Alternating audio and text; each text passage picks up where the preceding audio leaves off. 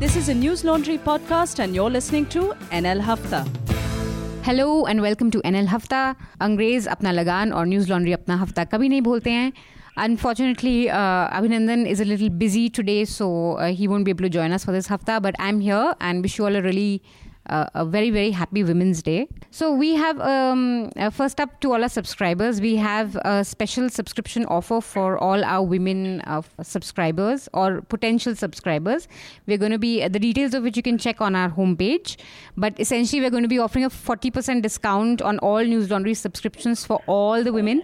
And if you're a female and you get three of your female friends to subscribe you also can get a lovely nl t-shirt from us. So do check that out uh, on our homepage. And also also um, our Holi offer ends this Saturday. So those of you who wanted to avail of our Holi offer, please please log on to our website and do subscribe. Uh, we have a lot to talk about today, um, and we have with us uh, Garima Chitkara. Hi. Garima is an independent journalist. She's a producer based in New Delhi and she writes extensively on Asian capital markets and banking. And we hope we're going to talk about it, uh, though uh, it's almost now not being discussed so much, but we hope to talk a little about, about the PNB scam with Garima since she reports on the banking sector. We have with us Raman sir. Hello. And we have with us T.S. Sudhir, who's going to be joining us to uh, talk to us about uh, the sensational new development of TDP leaving uh, the alliance with BJP. So, Hi. yeah. Hi, Sudhir. Great to have you. And um, so, apart from that, I'll just read out a bunch of things that's going to be on our uh, that we're going to be talking about. Of course, the week was dominated by elections in Meghalaya, Nagaland, and Tripura. Uh, there was a lot of talk of BJP uh, taking over in the northeast, the Lotus or the Saffron Wave uh, taking over northeast. Uh, you, we had the results of Meghalaya, Nagaland, and Tripura uh, being announced. This was the first uh, I think, instance of a direct left versus right fight in Tripura. I think CPIM was in governance. BJP came and uh, won 35 seats and is effectively forming the government. Uh, curious uh, fallout of the election results was even felt in Tamil Nadu. So there was this statue of Lenin that was desecrated in Tripura, after which there have been multiple acts of vandalism. You've had a statue in Calcutta of Shyama Prasad Mukherjee that was vandalized, then Ambedkar statue in Meerut, and then Periyar statue in Tamil Nadu. So we'll talk a little bit about that. We'll talk about the PNB scam and, of course, Karti Chidambaram. Uh, Sri Sri Ravi Shankar had an interesting, he has uh, offered an interesting out of court settlement for, for the Ayodhya uh, log jam, which we'll discuss. And uh, it happens to be Women's Day, and great news coming in from the courts. Uh, Hadia's uh, marriage has been upheld by the Supreme Court. So that's great news. That's, she gets to be with who she wanted to be with. We can discuss that case also a little bit. So um, let's start with Sudhir. Uh, tell us a little about uh, this whole intrigue. What what does this? How did this really happen? Because it's it was brewing for a while and the union budget seemed to be have you know seemed to have been the last sort of uh, thing that broke the uh, the alliance. But tell us a little about how this happened and what this means for 2019 or for BJP.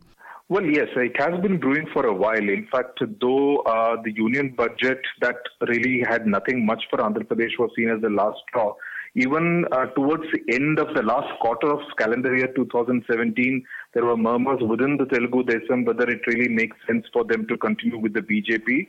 Given that, despite being an ally of the BJP both in Delhi as well as in Andhra, there are two uh, BJP ministers in Andhra, I mean Naidu's cabinet. Uh, they weren't really getting much. They uh, they really didn't gain much from the alliance, as it were because the whatever the provisions, the promises which were made under the AP Reorganization Act of 2014, uh, many of them weren't fulfilled. The fund flow was not satisfactory. Uh, there was a lot of to and fro about how much should be due. Just to give a small example, for instance, at the time of bifurcation, the then governor, who's also still the same governor, ESL Narasimhan, hmm. they had calculated, and it was also upheld by CAG, that it's a revenue deficit of 16,000 odd crore rupees for the residuary state of Andhra Pradesh. But when the NDA government came to power, they contested that and they reduced it to 4,100 crore rupees, one fourth of that. And then there was a lot of back and forth as to what should be the right sum. Uh, in between, they agreed on a sum of 7,500, but finally they gave only 4,000 crore rupees. So those are some of the uh, complaints that the TDP has, saying that we haven't really benefited by being part of the ruling alliance. Hmm. Also, there is a feeling within the TDP that the BJP's uh, powers, political powers may be on the wane, uh, which is why they have taken a political decision because they want to go to the people of Andhra Pradesh and say, we would have fulfilled all our promises, but for the fact that the BJP did not help us. That's interesting. They actually believe that BJP's power is waning. I mean, considering they've just won a lot of elections. I mean, I know it's at the northeast, but still. I well, mean, it was around Gujarat that this started, and the fact that Gujarat was a close race led them to believe that you know not everything is working in the BJP's favor. Then there were the bipolar results coming from Rajasthan. Uh, then, of course, the union budget kind of changed everything. So, which is why from uh, December and January onwards, there have been these murmurs which are going a little, which are going a little public from the TDP side because that's usually Naidu's style. He'll kind of let it simmer for a while, make it, let his people talk about, I mean, have a voice of discontent coming from his people. Then he himself spoke, uh, saying that you know if people are not happy, we'll walk out of the alliance. The BJP was also doing its bit of politics because the state BJP leaders were encouraged to uh, criticize Naidu's governance and stuff like that. Oh. So there was a lot of tutu meme war of words which was taking place. It was kind of brewing for the last couple of months. Hmm. And there's also like some reports I was reading where uh, Naidu has said that they were cold shouldered and they really tried to reach out, but like no one from the center was.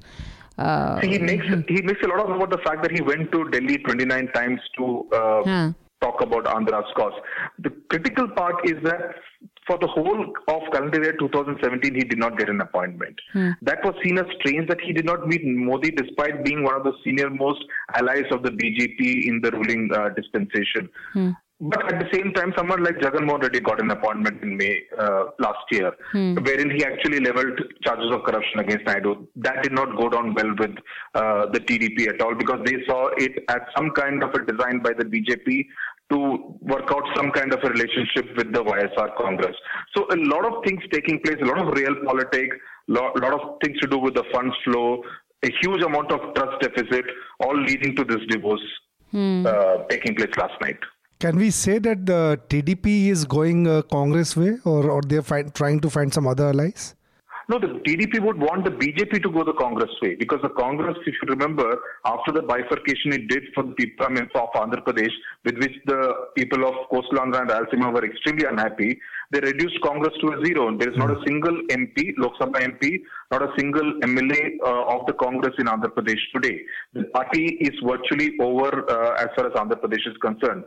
The, the slogan that they are now going to tell the take to the people of Andhra Pradesh is the, what the Congress did in 2014, the BJP has done in the last four years, not help the cause of Andhra Pradesh at all. The, the mm. point is whether Naidu will be able to convince the people of Andhra Pradesh uh, that only the BJP is the villain of the piece and not the TDP because people would turn around and ask, you were in uh, power uh, with them for the last four years, you were enjoying power in Delhi with the BJP. Why did it take so long for you to realize that the BJP was not being helpful enough? Mm. So that is something that the TDP will have to convince. But on the ground, there is a lot of negative sentiment for the BJP. So the BJP is not going to be uh, politically a very positive force at this point in time in Andhra Pradesh. Why is that so? I mean, what is this negative sentiment on ground among people? What because are the reasons? Naidu has managed to actually successfully convey this among the people that but for the BJP, if the BJP had actually fulfilled most of the promises that were made in the AP Reorganization Act, we would have actually, uh, I mean, Andhra Pradesh would have been a much better state if all the funds flow had been made uh, come to the Andhra Pradesh at the right time. If the different projects, the educational institutions, the various infrastructure projects, which are all being promised under the Reorganization Act, if they all had been uh, started, we, I mean, Andhra Pradesh would be good because what main problem that Andhra is facing, of course, it's also to do with Naidu's own grandiose plans of having this um, larger than life fancy capital called Amravati, which will need an investment of 50,000 uh, cro- odd crore rupees. That hasn't happened because in the ca- main capital area, it's still at the design stage. Even the tenders have not been floated. The few constructions which have come are the temporary secretariat and the temporary assembly, a couple of educational institutions, and a few roads. That's all that Naidu has to show. So the corporates are also a little way of investing in Amravati. People like Reliance are investing in other areas of Andhra Pradesh.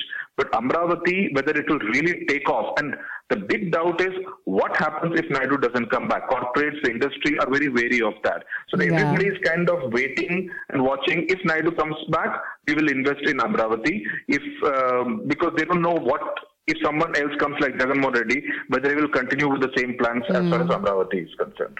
So, uh, does this mean in 2019 or general elections, there could be, like, Naidu could be uh, interested uh, to join hands with the third front? Like, Mamta has already made some overtures to KCR. Do you see, like, Naidu also? A couple of things here. All these people, whether it is K. Chandrasekhar Rao or Chandrababu Naidu, they're all looking at a 1996 or rather hoping for a 1996 kind of a situation. 96 Oh. was when he was convener of the United Front, when he could have actually even become the prime minister instead of Deve Gowda or I.K. Gujral. He did not at that stage. But they are hoping that it will be a situation where the BJP can be pegged to just about 200 seats. The Congress is less than 100 seats, which, I think- which will lead a good 225 to 250 odd seats for these regional parties. And that can be cobbled together. Of course, it will be a messy coalition as Yeah. uh, the past has shown. Uh, but that is something which many of these people are hoping for. Will Naidu be part of the third front? Definitely not under KCR's leadership because KCR was his transport minister when he was chief minister in the 1990s in Andhra.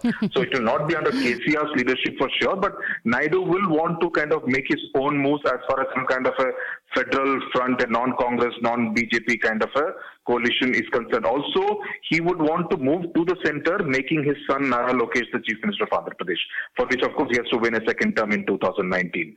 So once he gets his son um, uh, uh, appointed as the chief minister of Andhra Pradesh, Naidu would certainly look, at least as TDP, the senior leaders in the TDP tell me that he would definitely would want to kind of move to the center and play a much bigger role. Uh, but what kind of an arrangement it will be uh, where he can play a role at the center, that is going to. So Plan A would be a BJP which does not get 200 seats will have to depend on allies like TDP, which hopefully would get um, a good number of seats, at least they would hope so, and then they bargain for their pound of flesh and funds. That's plan A. Plan B is a united front kind of a scenario where regional parties come together, outside support from either Congress or BJP, and a 1996 kind of a situation. Wow, that'll be a third front with lots of PM contenders. This uh, Jagan Mohan Reddy, there were several corruption cases against him. So, uh, so what is the situation like? I mean, I think uh, is there any progress in those cases, or they are in the in a kind of uh, cold storage? They're all in the trial stage. For instance, he's on a Padyatra now. So every week, um, I think once he was not given exemption from personal uh, appearance. So he has to go to court and appear in court. So that legal process is going on. That will take its own sweet time. Of course, the, uh, the, the the talk was that he would try to have some kind of an arrangement with the BJP to probably get out of the cases. Whether that happens or not, doesn't happen, we don't know. Uh, but again, now what Naidu, with the manner in which he has cornered the BJP, at least in Andhra, the rest of uh, the country may not share Andhra's perception, but within Andhra, he has kind of made the BJP look bad. What that results is in that uh, even Jagan Mohan Reddy cannot touch the BJP because if Jagan Mohan Reddy does some business with the BJP now, he will be seen as someone who is trying to uh, do business with a party which has not been receptive to Andhra's cause and he may be doing it for his own, uh, for the sake of his own uh, legal uh, battles. So uh, Naidu, with his politics, has essentially uh, isolated the BJP, so that the fight is essentially between him and Jagan Mohan Reddy. And Naidu, by projecting this image as the sole protector of Andhra's interests, will try to say that you know I am the person who even forsake power uh, from Delhi for the sake of Andhra's interests. Hmm. Okay, great. So, um, moving on, uh, there's been, uh, I'll, I'll come to Garima since you haven't spoken. So, um, you followed the elections uh, that were uh, reported extensively last um, week. And a fallout of the election was that there was a statue of Lenin, which some people on Twitter said Stalin. It was uh, bulldozed. So, what's your? Did you follow that bit of news? I mean, I saw that on. Are you a Lenin fan? no, I'm not. Uh, I No. don't. I don't believe in the As a- followings of Karl Marx. Uh, in fact, today I saw. You're not a commie like no. the rest of us at Naxal Laundry are accused of. no, uh, I'm not. Um, but uh, no, uh, I, I did see that, and I think it's a I think it's a ridiculous sort of it's a ridiculous way to celebrate your election victory, and I think the the the response you know to that in in uh, in in Kolkata and then in Meerut and then in Chennai, I think it's it's a pretty i mean it seems like such a it seems a, like a waste of a waste of time. It's, it's a waste of the country's time. And and i i honestly i mean i don't have very strong opinions on on the right or the left ideology but you know desecrating a statue um, no matter who he was. I mean lenin first of all did not have the kind of history where you can even justify um, you know, taking down a statue is just an ideological disagreement. I mean, it doesn't seem like a productive way to express your disagreement with the ideology. Yeah. Also, I, I mean, um, to me, it struck me that you won. I mean, you won the elections. Why do you want to now go like you've you've done it? You've proved what you had to. So going around bulldozing the statue was I think for, for me them it was it was, uh, you and what was even more uh, bizarre was on Twitter you had people from India Foundation who worked on Tripura elections, like Rajat Sethi celebrating it. You had Ram Madhav say great. You, nearly every the Tripura governor who said that uh, he almost said it's you know it's par for the course. It had What's- a cascading effect after that. I mean, Yeah. it, it spread uh, all over the country. West Bengal, the Shyama Prasad Mukherjee, Yeah. his statue was. Uh, And then, Sudhir, you had. H. Raja say that uh, we'll do the same to Periyar statues in Tamil Nadu. Uh, what was, what do you think? Like, such a statement is suicidal, right, for BJP to make? See, H. Raja is a repeat offender. I mean, it's not the first time he has made this kind of a very divisive comment. Uh, in October last year, he took on the uh, Tamil film Mersal uh, with star superstar Vijay because it had a small 10 second um, dialogue uh, which criticized GST. And the BJP in Tamil Nadu made a big issue of it. Oh, yeah. Actually, helping the movie, uh, actually making it a bigger hit than it would Yeah. have normally would. So, uh, in that sense, he's known to make these kind of divisive comments. But uh, in this particular case, he seemed to have a uh, bit more than he could chew, and uh, the reactions were very, very sharp because uh, Periyar. Uh, I mean, even though he has made extremely controversial statements uh, uh, talking about uh, he who invented God is a fool, he who propagates God is a scoundrel, he who worships God is a barbarian. Uh, but at the same time, he is considered one of the you know, tallest rationalist social reformers who have come uh, from Tamil Nadu. So, uh, given the fact that the entire Dravidian ideology flows from what Periyar's thoughts were, um, the reaction from a DMK, from a Vaiko, um, and the other smaller Tamil outfits were pretty much unpredictable lines. So, what it has done is to kind of push Tamil BJP furthermore into an isolated uh, space as far as Tamil Nadu is concerned. In fact, uh, Tamil Nadu is another state apart from Andhra where the BJP is seen as extremely unpopular, seen as a very Hindi and a Hindutva uh, kind of a party. And so, uh, for uh, Raja to come out and make this kind of statement, it actually made it difficult for uh, the BJP. The, the reaction was uh, on uh, Brahmins because there were cases of uh, of the sacred thread of a few Brahmins cut by Oh, some yeah, that uh, news men was on also bikes. coming in, yes. So those kind of incidents were reported from Chennai. Hmm. So obviously, even the Brahmin community whose cause. Raja may have wanted to espouse were not happy with this kind of extremely divisive commentary Hmm. that was coming from him. And he made a fool of himself by saying that I was not, uh, I did not post the Facebook post. It was one of my admins who admin. posted the Facebook post, which led to jokes and memes on Twitter saying that H. Raja, the Facebook owner, sacks H. Raja, the Facebook admin. So something like that. Yeah. But uh, I was just wondering, I mean, apart from the political parties, of course, for DMK and AIDMK, Periyar is, I mean, it's their god. But what is, how is his hold on the common people? Like, is it is it really strong? Does an average um, Tamilian feel strongly towards uh, uh, Periyar? Does it have a lot of. Uh, well, for one, we can't say that Periyar is their God because Periyar did not believe in God. Oh, yeah, yeah. Uh, but that apart, uh, difficult to quantify how the average say 20 year old Tamilian really whether he believes or uh, uh, you know adheres to the ideology of a Periyar difficult to quantify Hmm. but I saw it in a different context as to what may have provoked H Raja if he indeed posted the Facebook post himself uh, because the two parties that swear by Periyar's ideology are the DMK and the ADMK Yeah. apart from a host of smaller Dravidian outfits but uh, the late Jayalalitha for instance instance uh, visited temples she participated in religious prayers and offerings even though this was completely against what Periyar propagated. Uh, in fact, those in the present day AIDMK are known to be extremely religious and superstitious. In fact, even the family members of some DMK leaders are known to privately participate in religious rituals. So, would they accept Periyar's definition of being scoundrels and barbarians? Uh, so, uh, my sense is that BJP, since it has obviously no hope of getting any part of the hardcore Dravidian follower vote, this seems like perhaps a Raja's individual attempt to tap into the religiously inclined non-Brahmin Hindu who is perhaps not wedded to the school of atheism which was propagated by Periyar. But the problem with the BJP, as usual, is its approach, you know, because the BJP as a party perhaps believes that vandalizing or defacing a statue is good enough to, you know, destroy or annihilate an idea that has held roots for decades. Yeah. You know, so the manner in which a large part of at least political Tamil Nadu reacted to uh, uh, Raja's uh, post of seeing Periyar statues being brought down would have given the BJP a harsh reality check, which is why perhaps they were quick to distance themselves from what Raja said. No, it was really nice to see that the prime minister he reacted very promptly in this on this issue. I think he was he uh, unlike uh, you know uh, the other cases. Let's say the cow vigilantism, he never reacted so fast. Yeah. But in this particular case, he reacted so fast. So it it in a way it has contained the vandalism. I think we just had the But even today, there have been instances. Uh, there have been instance of an Ambedkar statue defaced in Chennai. There has Okay. been an instance of a Mahatma Gandhi statue defaced in Kannur in North Kerala. So, I mean, there are these individual incidents which are being reported. It's like Uh, competitive vandalism now. Everyone's Yeah. like whoever's.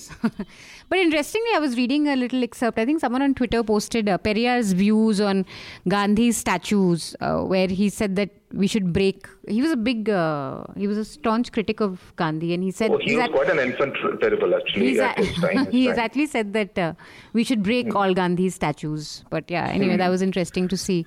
But also his idea of a nation was very uh, opposite. I mean, that's another uh, reason why the BJP and uh, Periyarism, as I call it, I mean, cannot go together because um, Periyar's idea of a nation was very different from what it was of Mahatma Gandhi at that point of time because he believed that it's a society where caste and religious discrimination essentially thrives cannot be a progressive uh, nation. And he believed that the nationalism, nationalism uh, which the BJP talks about a lot now, is only another name for political Brahminism, where only the Brahmins and the to actually control the levers of power in that sense. And in fact, he was among the first to actually float this whole idea of a Dravida Nadu, which essentially means the south of India being a separate country. Oh wow! Oh, okay, that I didn't know. So that's why it's no. I mean, that's why I say the BJP sense of nas- idea of nationalism Hmm. is a completely 180 degree in to what Periyar's sense of nationalism was. So it's really no surprise why H. Raja put out a post like that. In fact, it was not just H. Raja. There is another uh, uh, BJP uh, activist, the vice president of the Tamil Nadu youth wing of the BJP. He also put out a similar post, and uh, in fact, he even bragged save this tweet for the future. But he ended up deactivating his account, Twitter account, after a whole lot of uproar. Wow. Great. Uh, thanks so much, Sudhir, for uh, speaking Thank to you. us and Thanks. enlightening Thanks. us on this. Thank you. Thanks. Catch you later. Thanks. Great. That was T.S. Sudhir. Um, fascinating as always. Um, so I'm just going to read a quick letter and then we'll speak to Garima Garima. We haven't spoken to you at all. We're going to speak on the PNB scam. I'll quickly read this letter out. Uh, Hello, News Laundry. I'm a subscriber and a big fan of Charcha and Hafta. I also enjoy Reporters Without Orders. I'm mailing you to congratulate you on your great work and to acknowledge your efforts for keeping news free. Thank you so much. Uh, my main motive behind this mail, however, is to show my love and respect to Mr. Anand Vardhan. Anand Vardhan is not on this uh, hafta, but we'll definitely um, He's pass going to on. be there on Charcha. He's going to be there on Charcha. So we'll pass on your respect and love to Anand Vardhan. Uh, he says to me, one of the major contributors to the awesomeness of News Laundry, apart from its content, is the unique style, informed opinion, and amazing one liners of Mr. Vardhan. I love his articles as well. Anand sir, Charan Sparsh. That's really sweet. Yeah, I think we should get him to finally do that book of one liners. Um, I'll definitely pass your regards and love to uh, Anand Satwik.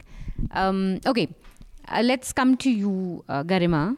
PNB scam is now not being talked about much. There's Karti Chidambaram that's taken over.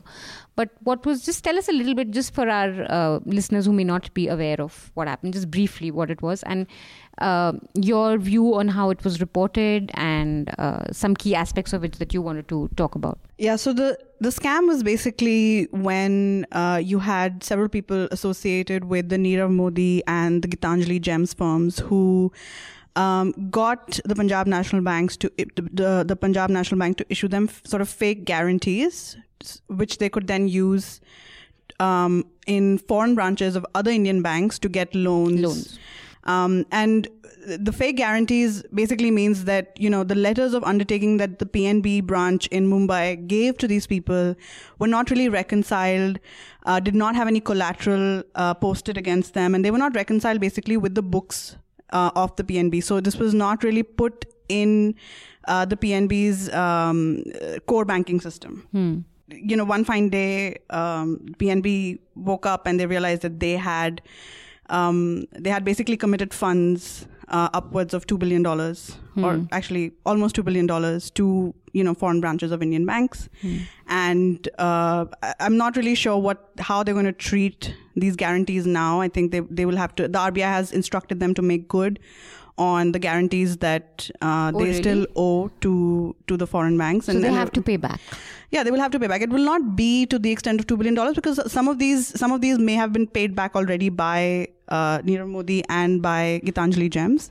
But where the outstanding letters of credit and letters of undertakings are um, do exist, the PNB will have to make them whole.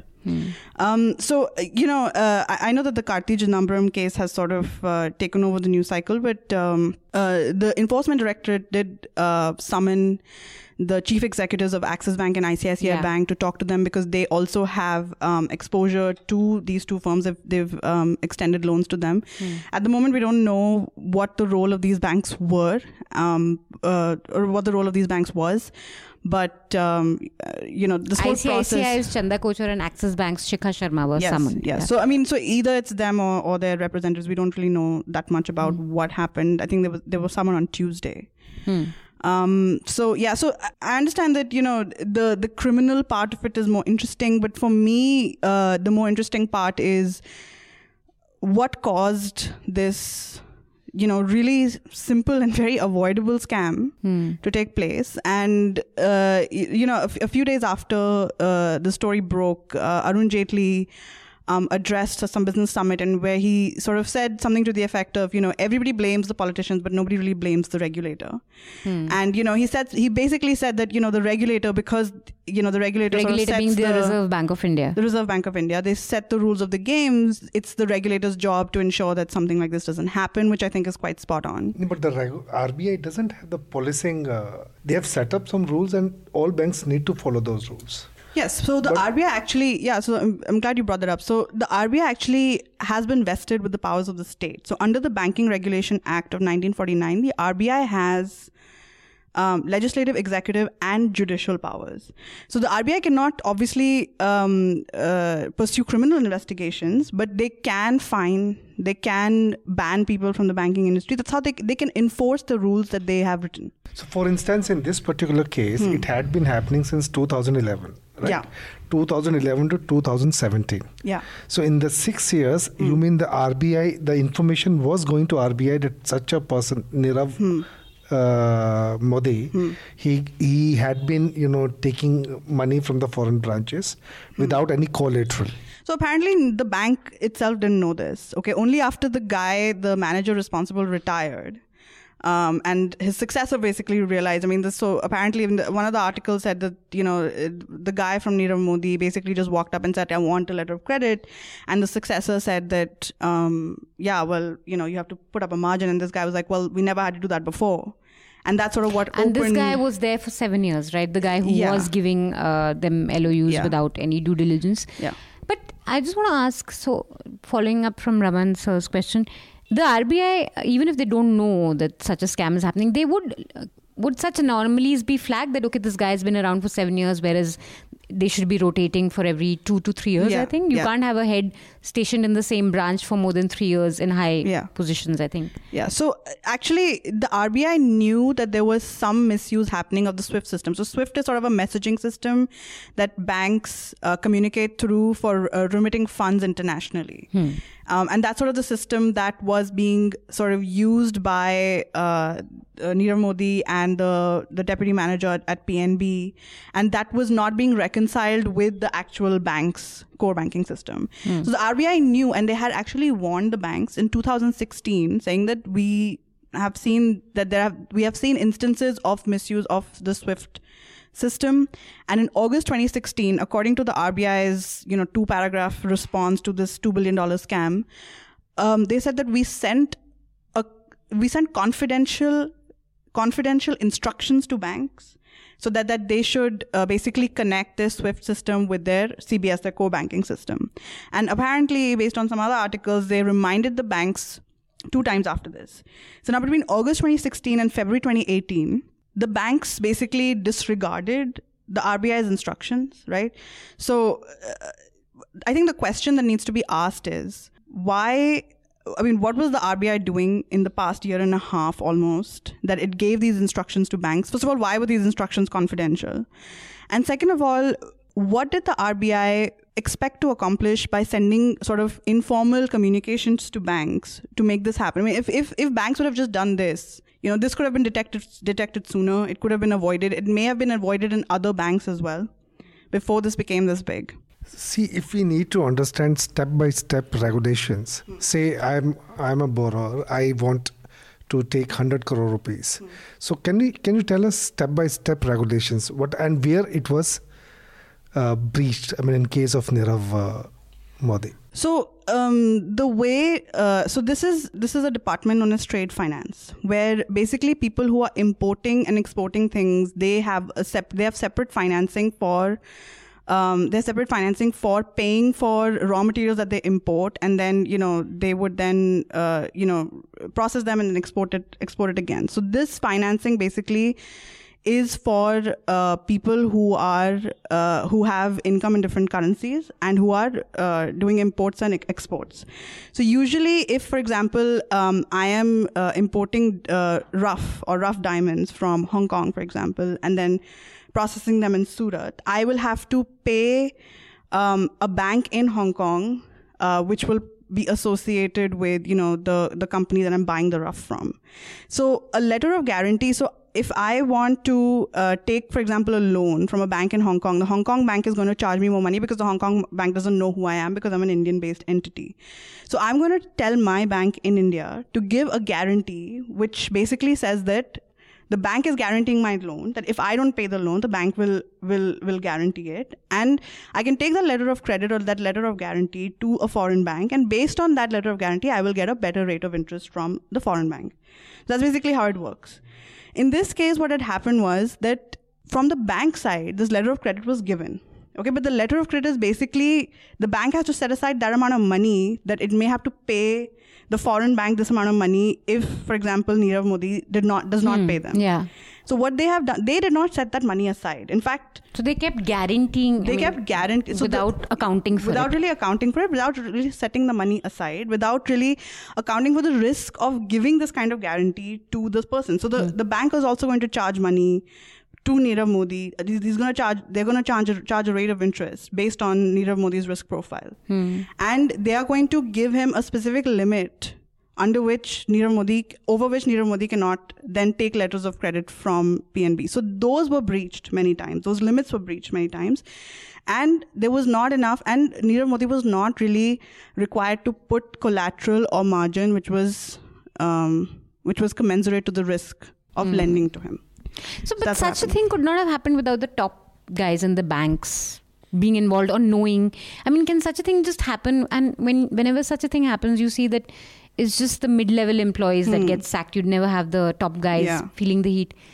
Uh, you you've talked about RBI, of course, but the bank itself can such a big thing, so many breaches at multiple levels for so many years go on without the top guys not knowing. Huh. Will the MD not know that? Can the uh, MD not be I, you know, I, I can't speculate on what the MD knew. I mean, I'm sure the branch manager absolutely would have known. This is not something that the, and I think that senior managers in the branch itself were arrested. Um, but no, I mean, I think that, and, and I think this also comes down to the conversation that, you know, I wanted to, I wanted to highlight about the culture in our banks, right? So, I mean, it's it's a it's a, it's a cliche that you know in India the culture there's not a lot of culture in terms of following the rule of law, but when it comes to the financial sector, the conversation on culture is not very abstract. Okay, it's a hmm. very I mean, banking is a pure risk play. Hmm. So when it comes to when we talk about banking culture, we're talking about to what extent does risk management and an awareness of risk hmm. imbues in everything that the bank does from the top to the bottom. So, I mean, I, I don't want to speculate on whether or not the MD knew or whether or not he was complicit, but there was definitely a lack of risk culture in this bank, hmm. in this bank branch. I mean, this was not a small branch in the middle of nowhere, right? This is this was the Brady House branch. This is a major branch. It, it's like next to the RBI building. So Wow. this should not have hmm. happened. You know, this should not have happened. It's a very easy thing. And just coming back to the point on the RBI, I mean, if the RBI wants, the RBI ha- has legal formal powers to write laws, to to implement the laws, and to then enforce them through the through its coercive powers. In this case, uh, since August 2016, the RBI has had a very informal sort of communication with the banks. We don't know what the notice, hmm. what the confidential instructions that it gave to the banks were. And we don't know, I mean, we don't know what the consequences of not following it were. I mean, if, hmm. if a supervisor sends you a letter and the bank decides to just disregard it, I mean, what kind of a supervisor are you? Hmm. Okay, and even now, the RBI has sent another confidential instruction to banks to um, to link their SWIFT with their with their CBS by April 30th. Okay, again, this is not made public. This is something that So there's too much secrecy. Everything It's is very opaque. I mean, so. I can give you an example of where the RBI has actually done a good job, right? So they uh, they they released norms on stressed assets a few weeks ago, and this was it, the rule making process again was not transparent, but at least the rule was public. It was clear, and the enforcement and the What is the rule? and the consequence. The rule is basically the instructions are basically how do you deal with stressed assets, how much provision you keep against them. It's it's basically how do you account for stressed assets in your balance sheet. Okay, and and how, when do you recognize them? How do you recognize them, etc. So because this rule is a clear rule. Um, you know, on Monday, uh, the RBI fined Axis Bank 30 crores for not following. complying with the rule. Oh, so they So they have a punitive. so again, so so they have so they have been given powers to write rules, to implement and to enforce them, and so the RBI I think has inconsistently sort of occupied the space that the Banking Regulation Act of 1949 has ca- has carved for it, hmm. and this is a very opportune moment because RBI has time and again failed as a banking regulator. They allowed the NPA crisis to become as big as it has. I mean, this is not something that is was unavoidable.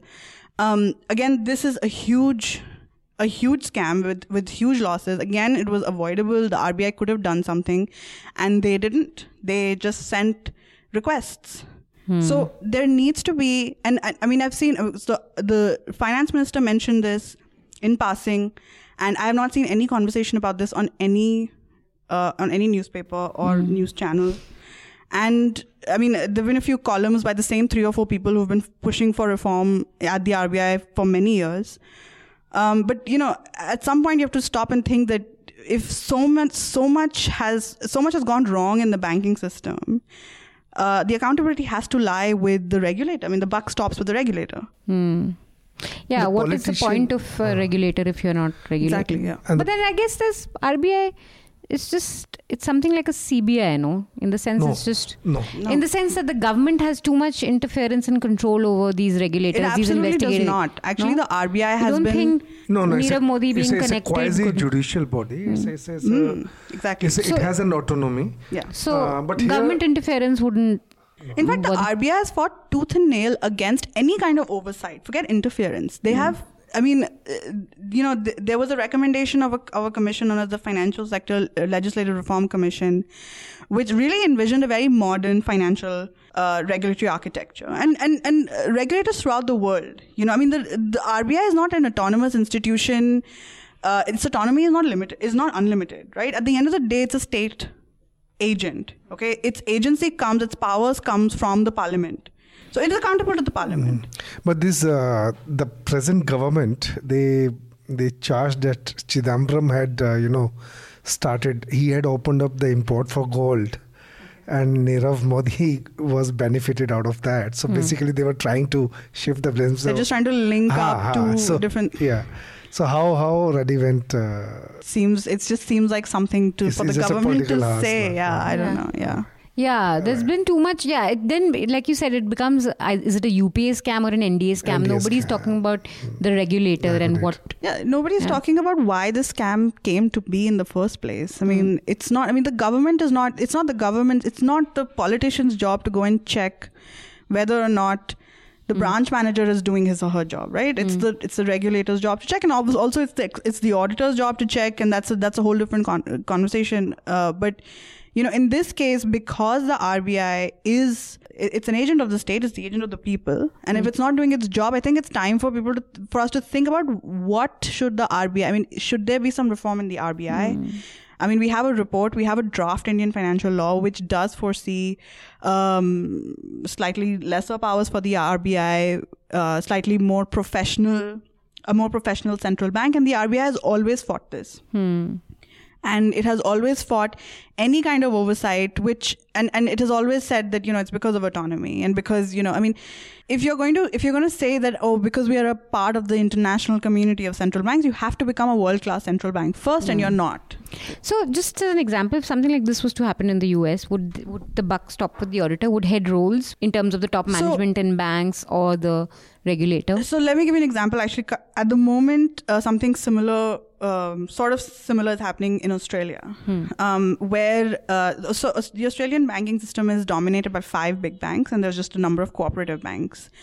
Um, so the, the prudential regulator basically found that um, financial advice in some of the banks was not free of conflict of interest. That some of the financial advisors were basically um, were basically giving more importance to their bank's products rather than you know figuring out what the best product for their client is. So there was not enough of a wall between the sales and the advisory. And and this happens in India all the time. Like there have been reports about mis-selling uh, across the board in India. So I mean, this does not even this does not even become A get topic the get the position of a scam in India. So over there, it has been a huge deal, right?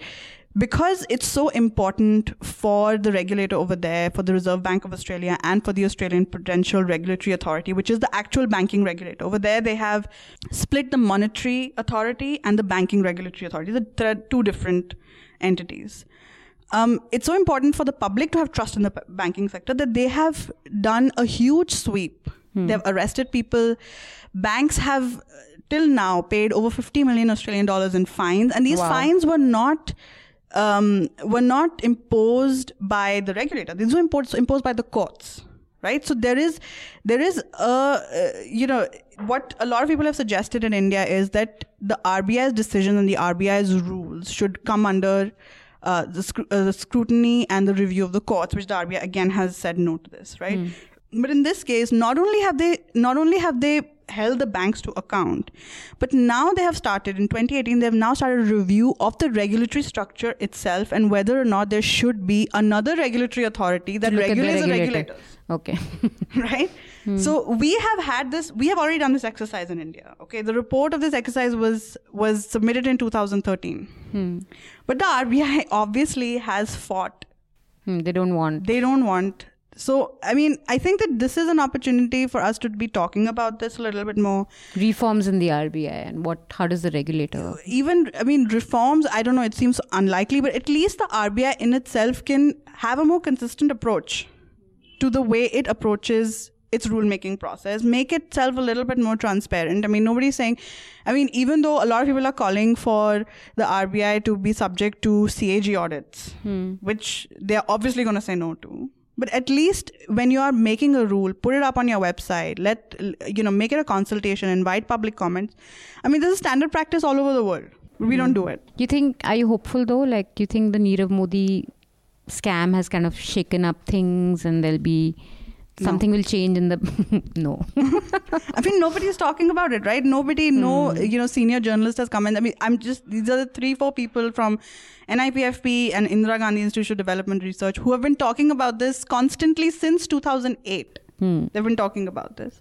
They are the only people saying this, and they've been saying. Yeah, that's this. true. Actually, when Yeah. I looked at the uh, most of the coverage on uh, the PNB, Nirav Modi is a uh, Nirav Modi, the devil, Yeah. the jewel thief, the whatever, everything, and then B whether it's UPA or NDA or who should be blamed, and then uh, should all and then you know should all Should, uh, should banks be privatized? Should PSU banks be Yeah. privatized? That's I mean that's a good conversation to have, but it's not relevant to this situation at all. The other uh, related thing is the recovery. So, will the uh, agencies be able to recover? Yeah, so I'm seeing that the ban- that the government has seized a number of his assets, and they've seized some seven, eight thousand crores worth No, of his now assets. they are saying yeah. that the 40% of the diamonds they are uh, they're fake. Yeah. they're fake. yeah. Yeah, so this also, is see, another scam, diamonds yeah. is so tricky. It doesn't even have a resale value, and it's a very tricky stone to Yeah. possess in terms of. I mean, unlike gold, which is, you know, there's a price. I don't think anybody will care if this has if this has been uh, if, if if they've gotten the money back. I don't think anybody will care about that. I think this is sort of this is going to be one of those news stories like with Vijay Mallya. I mean, he uh, nobody nobody asks what happened. Nobody asks what reform happened around you know the recovery and around the uh, around the treatment of NPAs uh, because it's easy it's easy to you know make the story about this one person and make him sort of emblematic of everything that's wrong. And Nirav Modi, of course, he's wrong. He did the wrong thing. But the fact is that the bank was not careful enough. The bank should be careful. I mean, you are, and on top of this, you're a public sector bank, right? So you you are you're backed by the people of India. So you have to be even more careful as to you know what you are doing and how you are conducting yourself in terms of your your risk aversion in terms of you know the way your employees are are giving out loans and the way your branches are managed i mean so yes Nirav modi is wrong but the pnb is not a victim okay if you if you leave such a huge loophole if you Yes. leave your door open and somebody somebody comes in and steals i mean of Yeah. course the robber is wrong but why did you leave your door open True. Great. Um, great. That was uh, that was a much needed news channels में नहीं हुआ तो क्या हुआ? We have uh, discussions on the important issues around PNB on Hafta. Uh, thanks to Garima. uh, we have with us now another. We have uh, we have a lot of nice informed uh, voices today on our Hafta with Garima and Sudhir, and now we have Samrat who's joining us from Shillong. Um, Hello. To, uh, to talk to us about the lotus bloom in northeast or the saffron wave as we as we in delhi feel watching all the television news but um, just to briefly tell our uh, listeners uh, elections in meghalaya nagaland and tripura dominated this week uh, tripura especially because uh, bjp made um, a massive opened its account in a big way in tripura uh, it won a comfortable majority with around 35 seats out of 59 this was like a direct left could, will I be correct if I say this was a left versus right fight in Tripura? I'm sure you would not agree. You're averse to making these left right uh, distinctions when it comes to Northeast. Yeah. Uh, well, in this case, it was pretty much a direct contest. So, in in uh, you know in most uh, or in many constituencies, it was indeed a direct contest. So I don't think that this uh, can be denied. Okay, at least in Tripura. So, anyway, uh, Samrat, um, tell us you've been stationed in Shillong uh, through the elections. Uh, so, uh, we sitting in Delhi, if we're watching TV, then it seems like a big, massive saffron wave hit the three states. Uh, but tell us from the ground what what are your impressions of the results? What do they mean for the states? What do they mean for the national scene? You've written a piece for us also for Newslaundry, which I recommend everyone watches. But yeah, uh, tell us in detail. So, uh, well, you know, I think the whole thing about the sort of, you know, the map being colored saffron, map of Northeast being colored saffron is a little bit overdone. Uh, it's true that uh, the BJP has made inroads. Uh, in the latest case, Tripura for them is definitely a famous victory. It's a, uh, you know, it, it, it was, uh, they came out of nowhere from zero to ruling party, which is for any political party a, a you know very significant result and a significant achievement. That that said, uh, I don't think the same sort of uh, you know of adulation should be extended to the results in the case of Nagaland where they did very well, I have to say. You know, they they got 12 seats, which is not not little in a in a state where uh, they were not expected to do so well. And uh, you know, in the assembly of 60, 12 is not a small number. And uh, they've got the deputy chief minister's position for a member of their party. So they have done very well in Nagaland as well. In Meghalaya, not so much. Uh, I think Meghalaya was mostly hype. Uh, you know, all, all the stuff about uh, Meghalaya becoming saffron is a bit overdone. They got two seats, and those two seats were BJP seats in the past as well. Okay. Uh, there, there have been BJP uh, candidates who have won those seats in the past as well. And moreover, these the two individuals, the two candidates who who won those two seats have won them from other parties in the past. So, for example, one of the two, AL Hek, won from the Congress last time and switched over to the BJP and won this time. He had been in the BJP before joining the Congress. He's gone back. Oh, so he's like, okay, one year Congress, one year BJP, one year. Uh, well, I mean, he he was uh, he won from the BJP twice, then from the Congress once, and now he's won again from the BJP. So he wins no matter which party, Party he goes to. Hmm. The other guy, uh, his name is Sanbor, also similarly won from the NCP in the past and has won from the BJP now. Hmm. And he would probably have won even as an independent. You know, the NCP has no no part sort of presence or party organization here to boast of, Hmm. but it was him as an individual who was popular in his constituency and continued to win. Hmm. So, in the case of Meghalaya, I think uh, it's not really true that the party had much of a role to play in the success of these two individuals. In fact, Conrad Even the Sangma case- was the true, like, uh, if there's any credit that must be given, it should be given to him. That was his first election, newly found party, and they won uh, some 16 seats, right? If I'm not mistaken. Uh, no, no, no, no, They won 19. 19, 19, yeah. Yeah. Yeah. Yeah. So, so uh, for the NPP, it was actually their first real outing as a party. The party was founded barely a month before the last assembly elections by uh, uh, P.A. Sangma, Yeah. uh, Conrad's late father. And, uh, you know, Mr. Sangma passed away in 2016. And uh, after that, uh, Conrad took over, and uh, this was the first time that he was uh, leading the party in an election uh, in Meghalaya, and uh, he's done very well. The party came from two seats, which it had in the previous assembly, to 19, and he's ended up being chief minister. So I think again, for a political party, that is definitely a very uh, sort of satisfactory result. Uh, Samrat uh, Raman here. Uh, Yeah, uh, hi. Hi. Uh, how do you see decimation of uh, left in Tripura? I mean, do you think it was in the offing, the 25 years of in, anti-incumbency, or and and the second is and now the Tripura CM who was a very popular and I think he's still a very popular figure out there.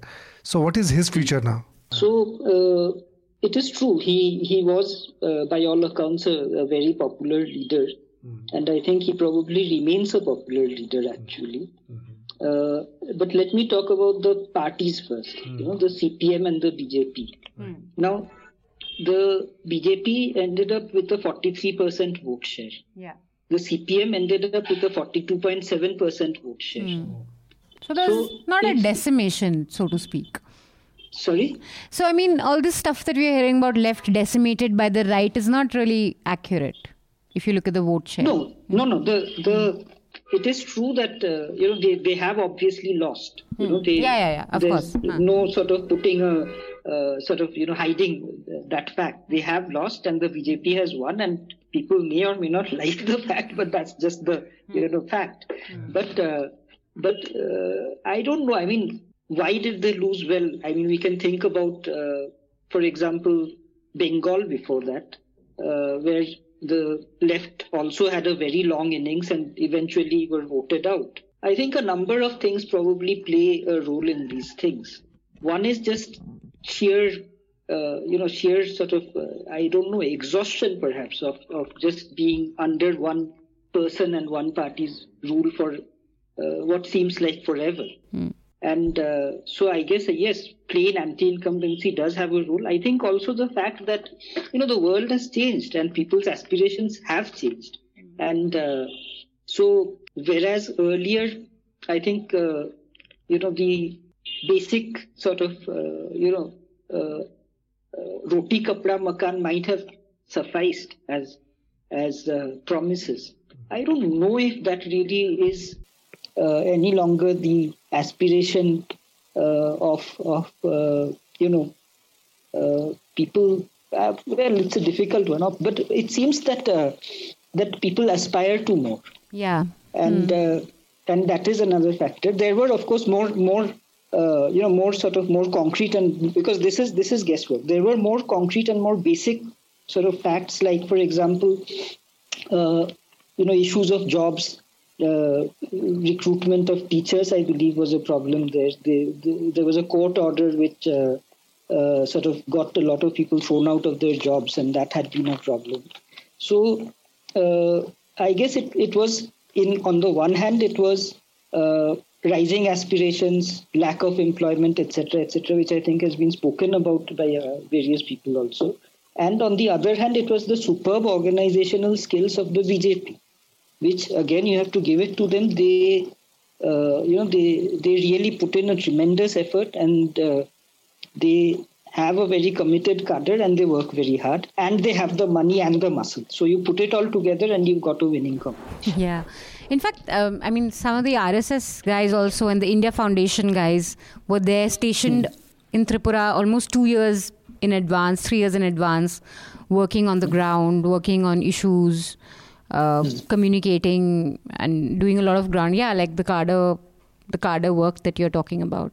Mr. Deodhar, who's got a lot of, uh, you know, praise, Sunil Deodhar, who's got a lot of praise after these results. Now, I believe he was in Meghalaya also for a certain period of time. I've heard, I haven't met him myself, but I've heard from friends here who did meet him that he not only spent a long period of time here, he learned the local language here. You know, he went to the villages, he engaged with people.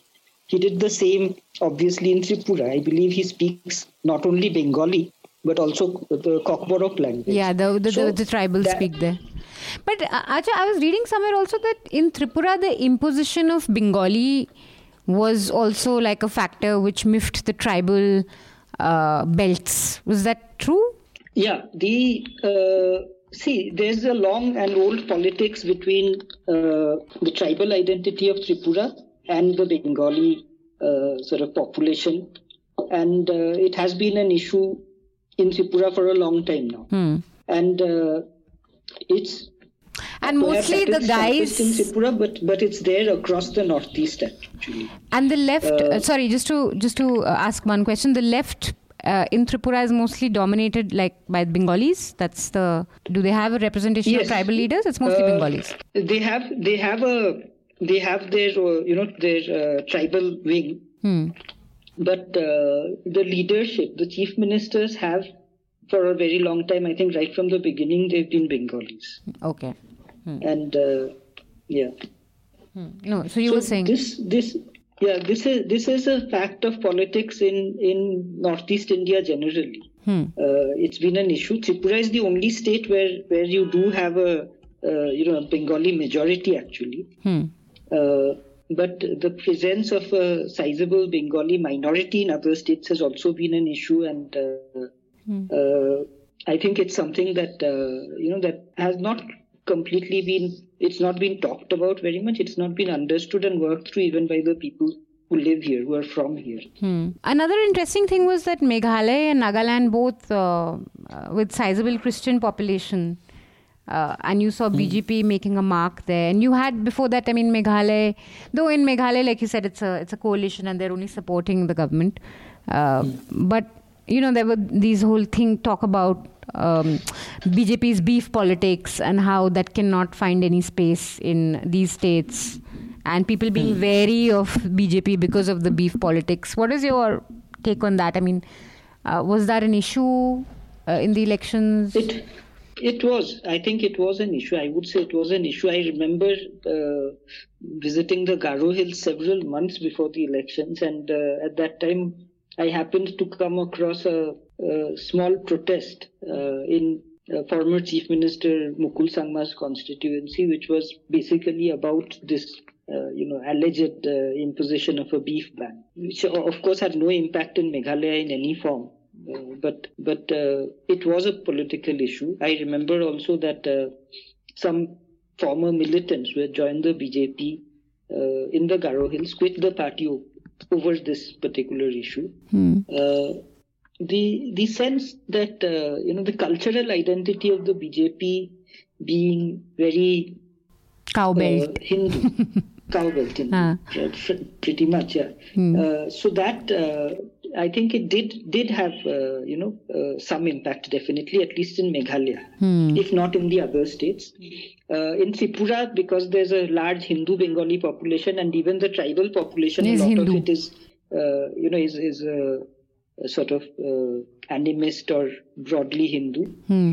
Uh, so I think it's less of an issue there. But in Nagaland, uh, it would have been an issue. I think over there, the most important factor is is uh, who is in power at the center, and uh, you know where the money comes from. Okay, great. Um, I yeah. just wanted to ask, hi, this is Garima. I just wanted to ask, how Hi. did the desecration of the Lenin statue in Tripura go down with the 42.7% of the population that voted communist? what is your what is your Honestly, on I don't know because I'm not on the ground there. I'm in Shillong. Uh, and my personal, you know, take on these things is, in any case, I'm against this whole sort of idol worship. I don't understand why, uh, particularly, you know, the rational left should be so uh, enamored of idol worship. Yeah. We had this, uh, in fact, Samrat's written a piece for us also on this, which you guys should read. But what's the, um, I mean, did it create any ripples there? I mean, I'm, of course, you're in Shillong, but just going by conversations on, say, social media or your friends, journalist friends, was there that desecra- bulldozing of Lenin's statue, did it raise any alarm bell among people? Was it any like, even the poll violence, there's supposed to be some, there were reports of left uh, offices being attacked after the victory. Uh, has that had any sort of is it exaggerated what we're hearing in delhi or See, the whole, uh, you know, the coverage of the Lenin statue, whatever I've read, I've actually read or seen or whatever heard also has been from, uh, you know, Twitter or from national media, actually. Acha. Hmm. So I, I don't know about, uh, you know, what the reaction to it is on the ground in Tripura, since I'm not on the ground in Tripura. yeah, yeah, yeah, Tripura, in fact, in a way, it became a symbolic war, No, it resonated. I mean, their victory in Tripura, it resonated yeah in the entire they definitely nation. and even if you look at the party leadership afterwards it was really about like you know the right is going to triumph left and we're going to weed it out and we're going to weed this philosophy out it was But, but that, you know, the fight between the, the direct fight between the left and the right, wherever it happens and whenever it has happened probably in the past also is always, it's a clash of two uh, opposing ideologies and two, two sort of uh, uh, cadre-based organizations with strong ideologies and strong opposing ideologies. You see that in Kerala also, which is where you probably see the last battle of the of the Indian left. Yeah. And uh, and it's already been a bloody battle for a long time. They've been killing each other quite literally, and uh, so I mean it's not really such a surprise because actually. Even, for example, in West Bengal, a state I'm more familiar with than Kerala. So, so you know, the even in, in West Bengal, the party organization, the syndicates, as they used to call them, used to control everything. You know, they used to uh, sort of control. I, I mean, how to put it? You know, you know, you'd have uh, basically a party organization that reached down to the grassroots, but not necessarily always in a good way. And uh, and uh, it was very powerful. And uh, uh, people who are not on the right side of that party organization, whether it's the, you know, when it was the communists and now probably the BJP, you know, if you're on the wrong side of that party organization, you're out of the power structure. But not only that, you know, you, anything happens, the law and order system also doesn't listen to you if you're not in the power structure. Actually, in West Bengal, the clash between TMC and uh, left was quite. I, remember the, during the Bhu- Bhumi Pratirod Andolan, it was the CPM guys who went around uh, attacking. Uh, It was, TMC it workers. was. They used to say, you know, in uh, West Bengal is the only state in India where when they used to say, when some some somebody's mother used to say, "Chele party korche," the boy is gone to the party. It would not mean the kind of parties that Delhi and Bombay are familiar with. great. Okay, great. Thanks so much, Samrat, for enlightening us. Thank you. Thank you. Thank you. Catch you later. Great. Um, so we'll just uh, talk a little bit about since it's Women's Day, and I think it's a big victory for women. Uh, the Supreme Court upholding Hadia's um, wedding with Shafin Jahan. Just uh, we'll briefly talk about that, and then we can have our recommendations ready. Um, so today, uh, Kerala, um, the Supreme, the Kerala High Court had annulled Hadia's uh, wedding with Shafin Jahan. If you don't know about this case, we've uh, put a link below this podcast. You can read on it. But basically, it's about this girl. To give you like a short synopsis of it, it was a girl. She converted to Islam against her parents' wishes. Uh, she married a, a Muslim boy in Kerala. Her parents went to court and said that this she this was done. They said it was a case of love jihad, and she was kind of coerced into this wedding. And the Kerala High Court annulled this wedding. Uh, she then approached the Supreme Court, and today the Supreme Court has upheld uh, her marriage and uh, basically uh, determined her right to choice. And it comes, it's really. Um, I think what better gift than this to celebrate on Women's Day? What What are your views on the um, whole case, Garima? Did you follow it? Um, so I haven't seen the ruling. I, I followed the I followed the case uh, a little bit as it was unfolding um, up to the Kerala High Court's judgment. Um, but uh, you know, you know, based on just a very superficial understanding of the news of the developments of today, it seems like uh, the Supreme Court has, you know, as you mentioned, upheld uh, the woman's right to choose. It has also, at least, uh, you know, at least put down the fiction of love jihad. And Yeah. for me, more importantly, the Supreme Court, where the Supreme Court has won, and again, I've not read the judgment, is that it has not infantilized this woman and not and not sort of you know put her and put her sort of views as the views of you know her father or her husband, and you, you know it, it's it's it's ascribed her views to her own choice and to her own thoughts. And I think that's a positive development. Yeah, that's great. Raman Uh, during the proceedings, Supreme Court had made it very clear that once a woman turns 18 and uh, the boy turns 21, and the two of them decided to stay together, decided to marry, so nobody can stop them. The third person cannot enter in. So this is something they, they went on this premise. And then uh, after that, obviously, they had to. I mean, they had made it very clear during the proceedings also, the Supreme Court, that it is going to go Hadia way. And it has gone Hadia Yeah, that is the only sane way actually in this case, I think. It is. Great. Okay, so that's it for this week's Hafta. And we'll be back next week with a full house, hopefully, and with Madhu and Abhinandan in the house and Anand Vardhan also. Um, so I'm going to go with this suggestion um, since it's Women's Day.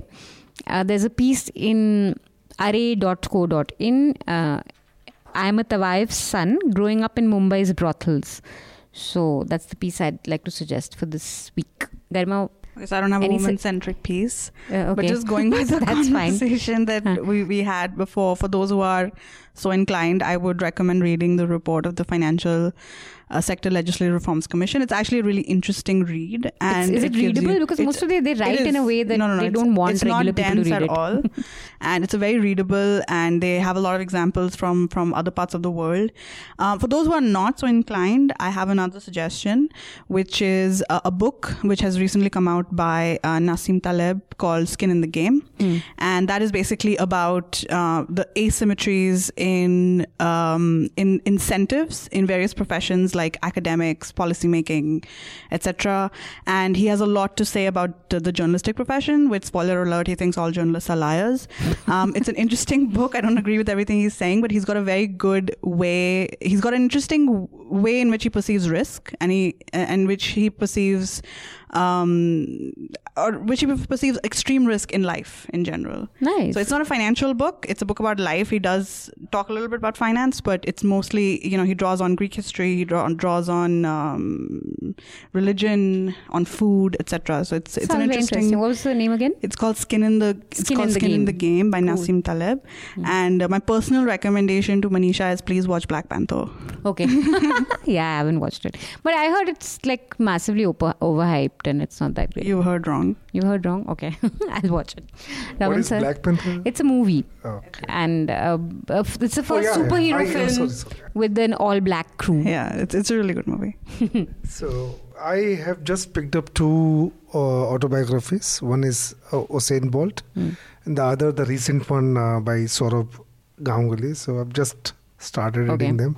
Both of them are my heroes. I love them. So I'm just trying to find out their personal, uh, you know.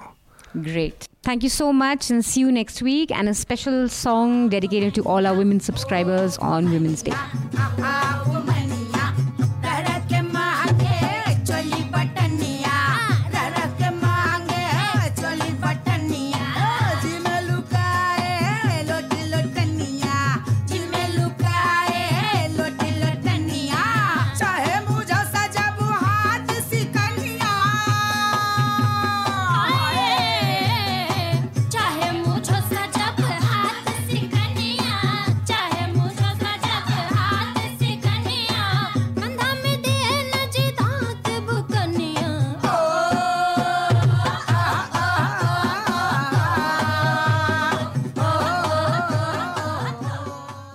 Newslaundry podcasts are available on Stitcher, iTunes, and any other podcast platform.